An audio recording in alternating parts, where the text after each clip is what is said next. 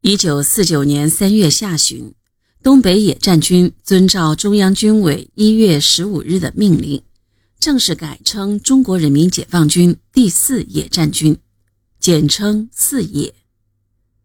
这是战争发展的必然结果。当各野战军在本战略区作战的时候，整编与否还关系不大。到战略决战阶段，野战军跨区作战。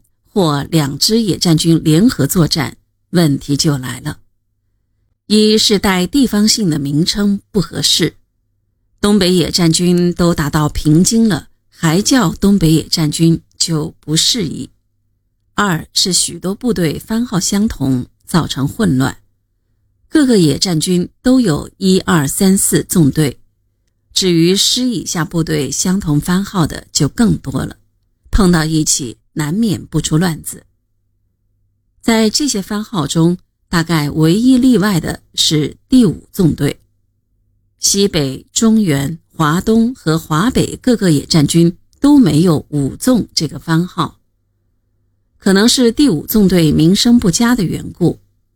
第五纵队在国际上曾是被敌人收买的叛徒和间谍的代名词。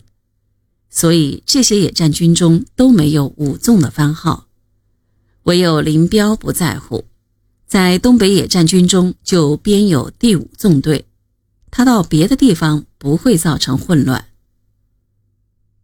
一九四九年全军整编的番号一直沿用至今，到今天解放军各军师团的番号还是四十多年前定下来的，只是由于整编和裁军。番号越来越少了。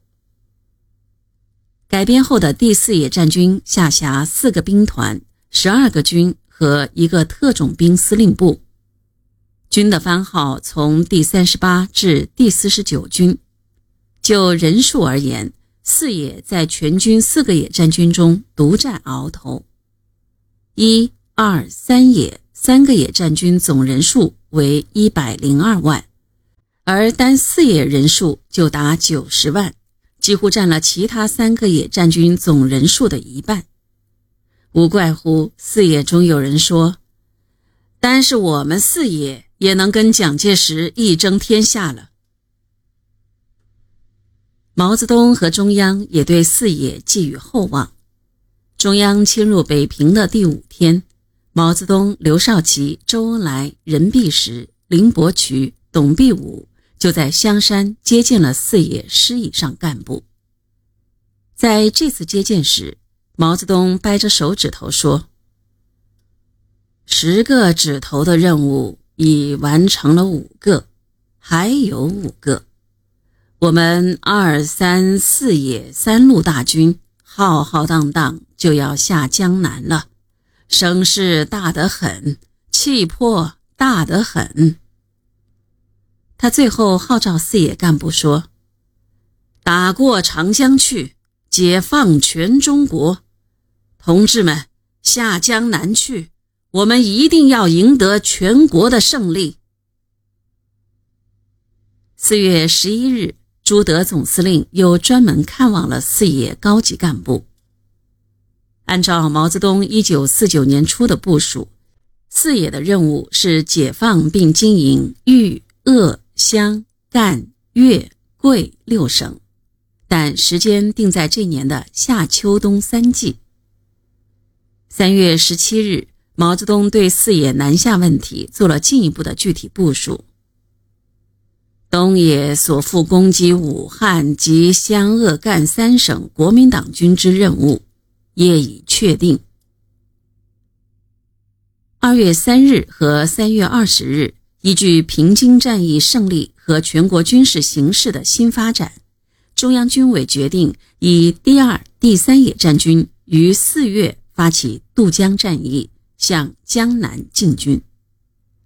当时，华中国民党军白崇禧集团位于武汉地区，从侧后威胁在九江以东渡江的第二、第三野战队。二月四日，邓小平、陈毅致电中央。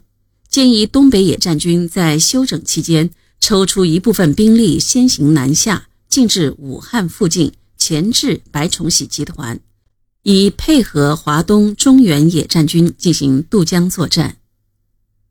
二月十二日，毛泽东指示林彪、罗荣桓和聂荣臻说：“为配合华东中原两野战军，三月半出动，三月底渡江之行动，决定林罗先出两个军，约十二万人左右，于三月二十日以前到达郾城、信阳间地区，于三月底夺信阳。”武胜关，四月十五日以前夺取花园、孝感地区，破进汉口，休整待命。钳制白崇禧集团不敢向南京增援，以利刘陈邓夺取南京。为执行上述任务，该两军应于二月十八日以前完成出发准备。二月十九日。由平津县出发。